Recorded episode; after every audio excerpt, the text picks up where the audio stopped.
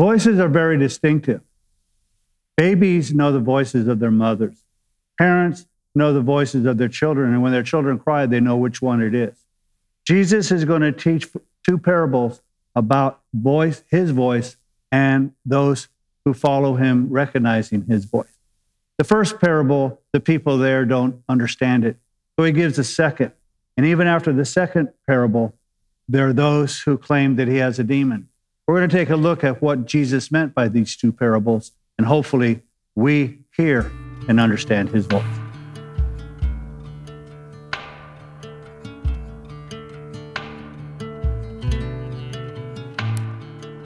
As I announce each week before I begin the message will come from the Gospel of John, chapter 10, starting with verse 1, which I expect you to have your Bibles and open there too, because I want you to make sure what I say is the Scriptures is actually the Scriptures.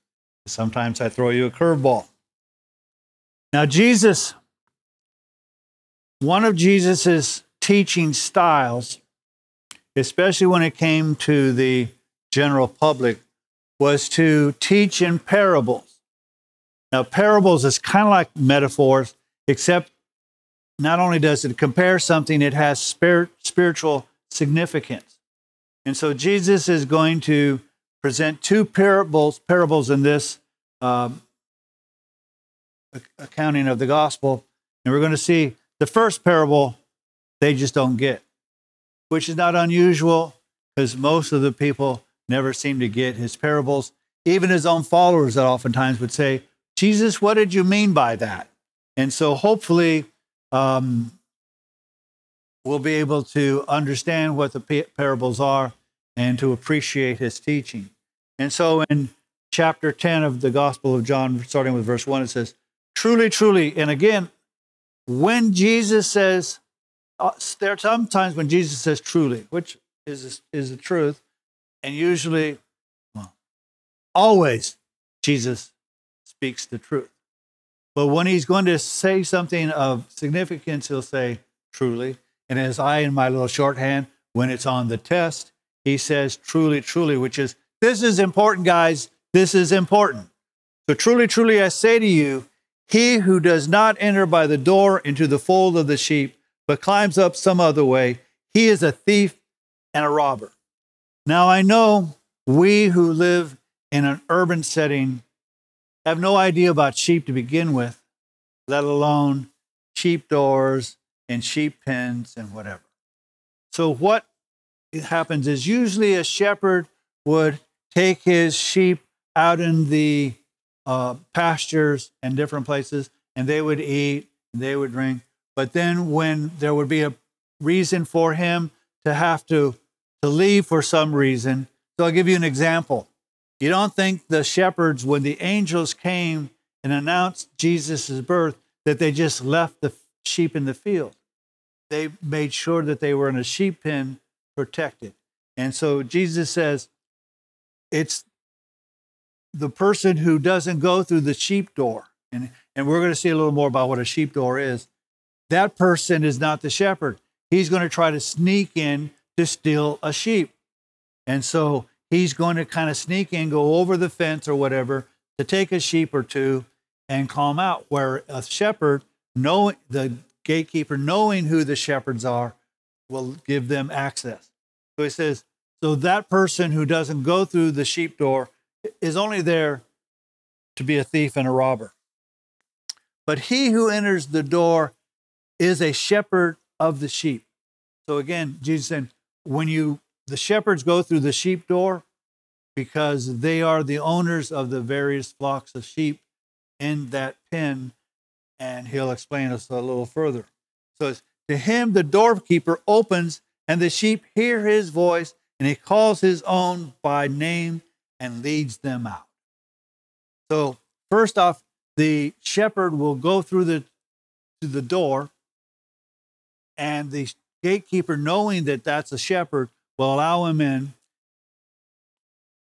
But something significant here is that the shepherd doesn't go, oh, well, I had to pre-paint or do something to distinguish my sheep from the other sheep. No, the sheep know the voice of the shepherd, and when he calls them, they follow him. Voices are very distinctive, and they come on very early. Babies know their mother's voice. If a child cries, parents, and especially the mothers, know which child it is. Voices are very distinctive, so much so that even in the various ways that we, even people who try to steal your voice to go online and buy things or do whatever, they want to record your voice saying yes or whatever, because your voice has a distinctive sound. And Jesus says, the sheep understand that distinctive sound of who their shepherd is. And you don't, and he'll go, Mildred and Bubba and Frank and Lois and whatever names that I might offend you. And those sheep come out because they hear the shepherd's voice. And notice he leads them out. He doesn't wait for them. He leads them. They follow him. And when he puts forth all of his own, he goes ahead of them, and the sheep follow him because they know his voice. So the sheep are confident of their shepherd because they understand the voice. Now, isn't it interesting? Other than turkeys, sheep are probably some of the dumbest animals around. And I'm so glad Benjamin Franklin lost out making a turkey a United States symbol. But sheep are pretty dumb. But they're smart enough to know the voice of the shepherd. And they follow the voice of the shepherd because they know his voice. A stranger they simply will not follow, but will flee from him because they do not know the voice of the stranger.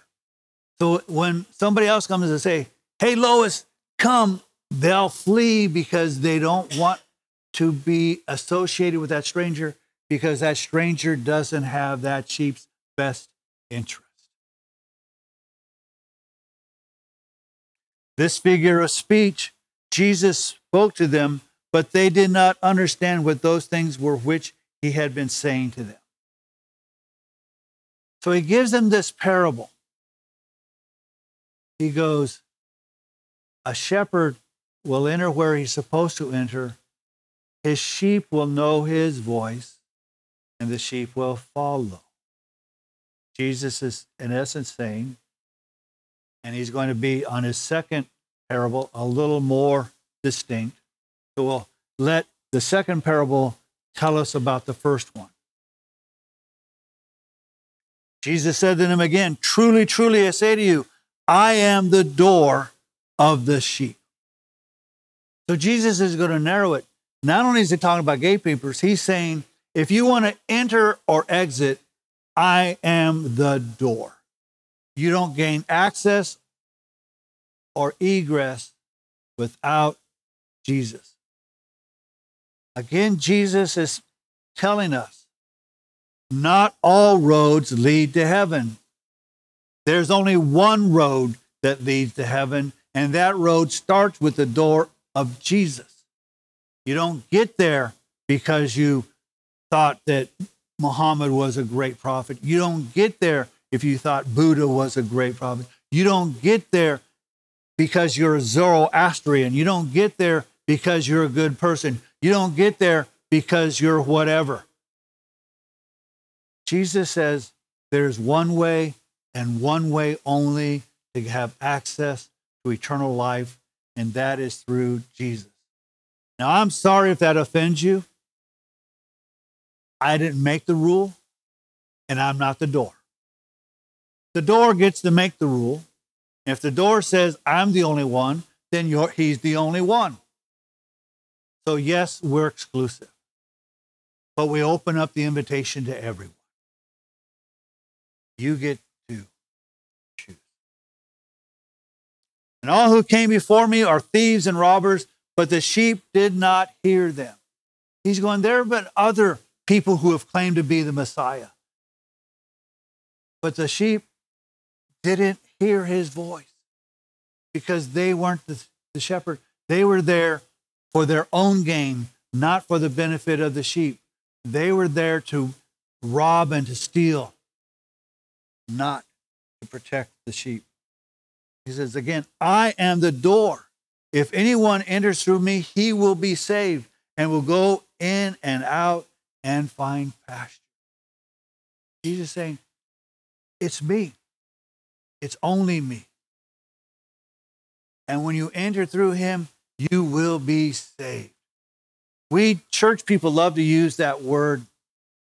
And a lot of non-church people, whatever, don't quite understand. Well, we use that word because Jesus used that word. You are in peril of death and destruction and, dare I say it, hell. But Jesus saves from all of that. And not only that, he says, not only do I save you from destruction, I lead you that you might find pasture. The thief comes only to steal and kill and destroy.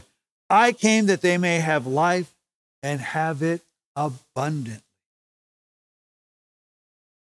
Jesus' offer is not merely to avoid hell and damnation. It's there for us to have an abundant life. And Jesus is going to say something in the next verse, but I want to preface it by this. Psalm 23 says, for the Lord is my shepherd. I shall not want. He leads me to green pasture. They should be catching this. He leads me beside quiet waters. He restores my soul. He leads me in the paths of righteousness for his name's sake. Even though I walk through the valley of death, I fear no evil. For you, thy rod, for you comfort me. Your rod and your staff, they comfort me. Jesus is saying, I'm giving you an abundant life. And the world wants to tell you, if you become a Christian, you will lose out. Because if you're not a Christian, you can grab all the gusto there is. And Jesus is saying, that's there to only have you to be stolen from and robbed. But I've come to give you life, eternal life, and it'd be abundant, a genuine life. And then Jesus says, I am the good shepherd. The good shepherd lays down his life for the sheep. So Jesus says, not only do I lead you into pastures, into righteousness, and eternal life, I am going to lay down my life for my sheep. Now notice, it's his sheep. Not sheep in general. It's his sheep. Now there are those good people who do, in fact, they risk their lives for other people. We call them heroes, and rightfully so. But if your child is in a dangerous situation, you don't wait for someone to rescue him or her. You go into the danger to save them. And Jesus is saying, I'm going to take my sheep, and I'm going to lay down my life for them, for that's how I love them. He who is a hired hand and not a shepherd, who is not the owner of the sheep, sees the wolf coming and leaves the sheep and flees, and the wolf snatches them and scatters them. That's right. No matter what you pay the hired hand, they're saying, it's not worth my life. Your sheep, not mine. I can get another job. I can go to Bethlehem and get hired as a carpenter. I don't have to risk my life for somebody else's sheep. Jesus is saying, I risk my life. Not only do I risk my life, I lay down my life for my sheep. He flees because he is a hired hand and is not concerned about the sheep. He's concerned about his own life. I am the good shepherd, and I know my own, and my own know me. You see, that's where the first parable was so important. You see, the sheep know his voice. And when they know his voice, they follow him. We who are believers heard and have heard the word of Jesus and follow him because we know it's his voice.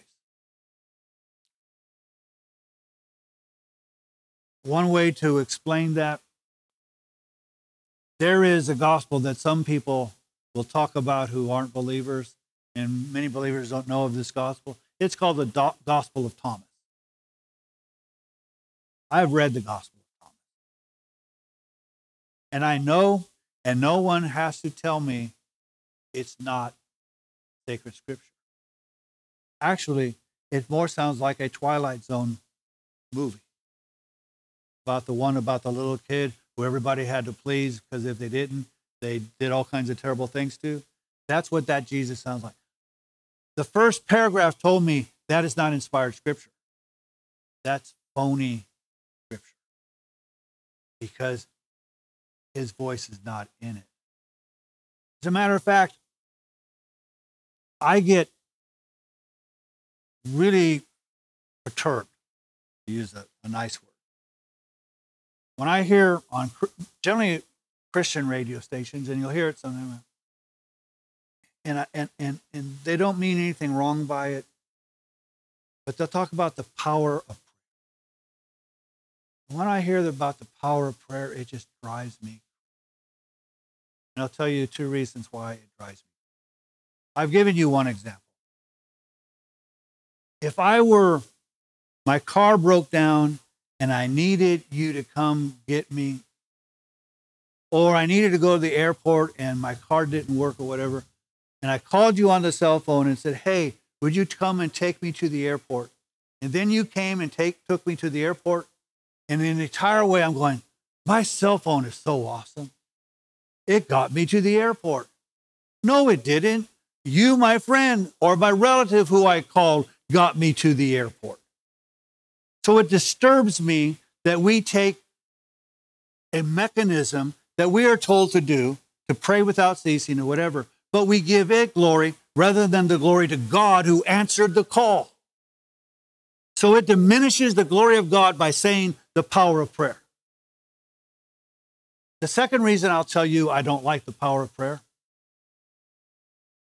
If there was power in prayer, then you could pray to Zeus, or you could pray to Jupiter, or you could pray to Aphrodite, or you could pray to whatever God you wanted to pray, as the people when Elijah presented the choice of Israel between the gods and God. And they prayed, and they yelled, and they screamed, and they cut themselves and did all sorts of stuff. And then Elijah started mocking them. And the God of heaven answered Elijah's prayer. It matters who you pray to. It's not the power of prayer. Because if it were the power of prayer, what I would do is I would put a prayer down and do it in an endless loop. Kind of like the Buddhists do, who put a prayer on a card and it whirls around, and every time it whirls around, it's supposed to be a new prayer.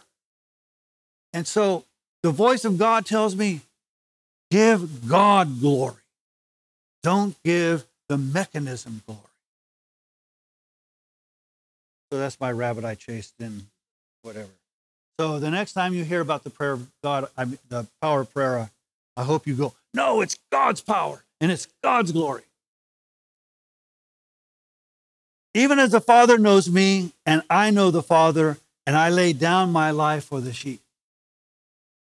You see, we should know Jesus' voice so well that there is simply no doubt.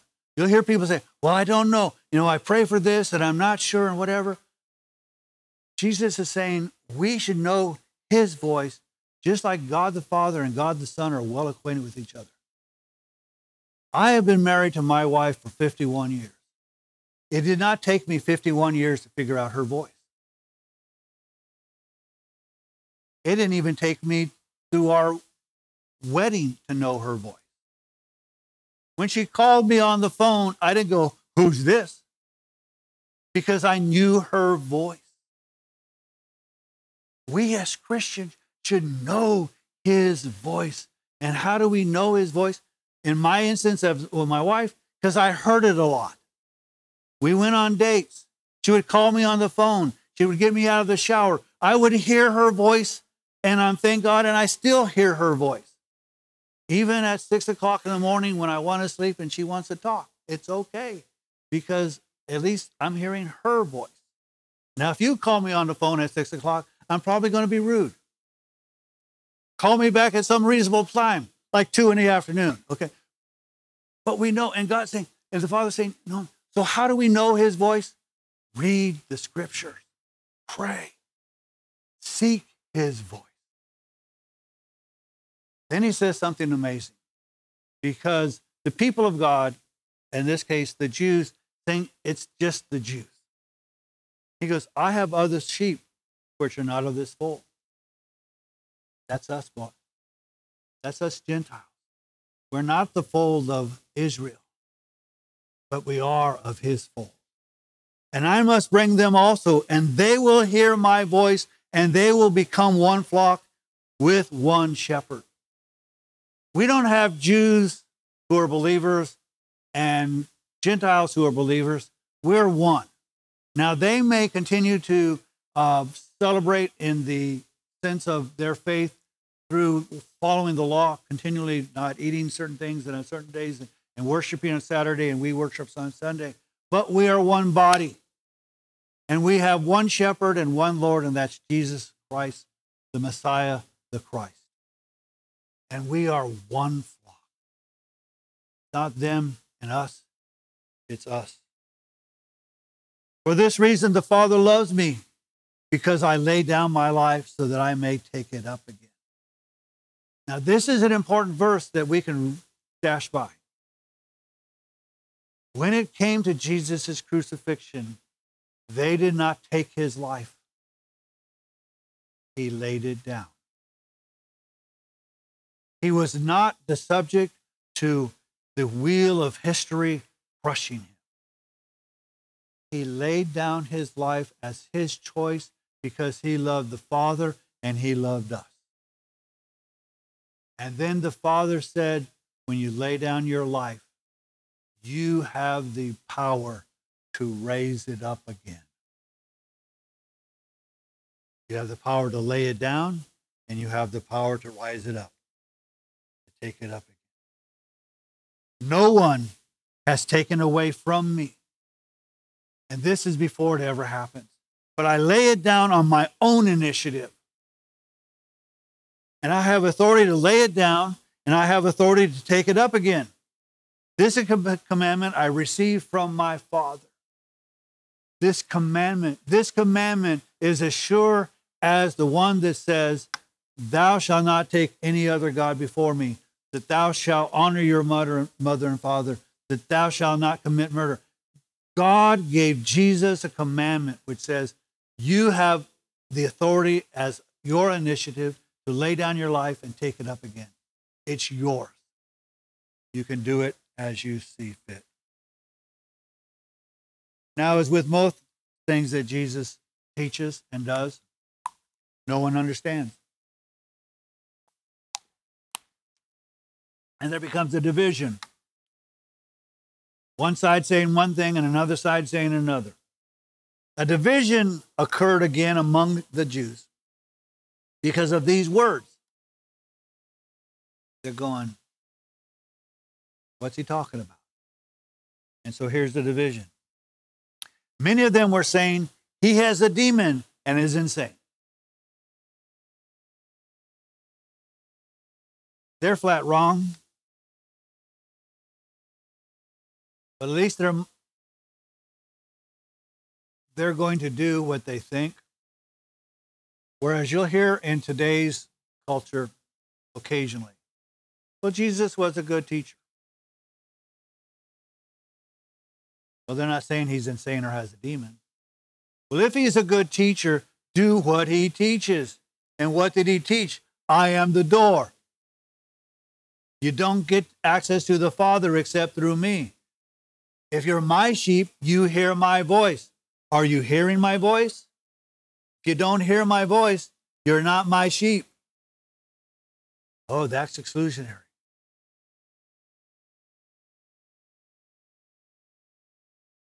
The last past number of Saturdays, I go watch my two grandsons play football. When they're in the game, I watch them because they're mine. I hope the team wins. But when my grandsons are in, I want them to do well, and I want them to help the team win. And so, number whatever may sack the quarterback on Luke's team. I will never seen it because I'm watching Luke play free safety. He's over there, not there. When Joe's playing, I'm watching a bunch of guys crash in together and him trying to sack the quarterback. I have no idea what the free safety's doing on Joe's team because I'm watching Joe. Now, if they're out of the game, I watch it like I watch on TV because they're not mine, and I hope they win because my grandsons are on that team, and I hope their team wins. But I'm not nearly as interested in the team when they're not in. So when people say, well, he's a good teacher, are you hearing his voice?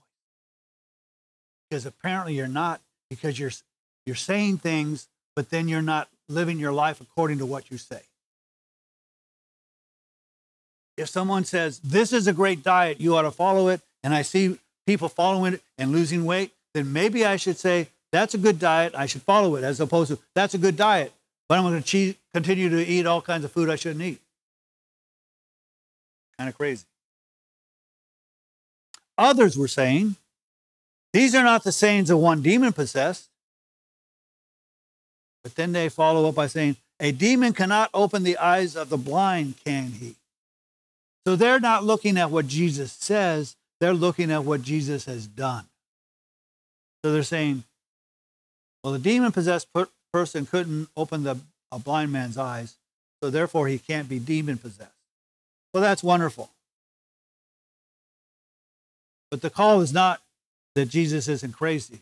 The call is he's Messiah. So you can have the correct answer here. No, he's not demon-possessed. But you can still not hear his voice and follow him. For those of us who have heard his voice, I pray for us to hear it more clearly and clearly and clearly. And for those who haven't heard his voice, my prayer is that you may hear it. And after hearing it, respond to it. Not as these who had no idea what he was doing, but saying, oh, I understand. You are the good shepherd. I don't buy the lies that I can have a great life and not follow you. I can only have an abundant life if I do follow you. And I can only have an eternal life if I follow you. And I refuse to accept the lies of this culture and others. But hear the voice of Jesus, because he is the one and the only one who gives us living hope in all God's people.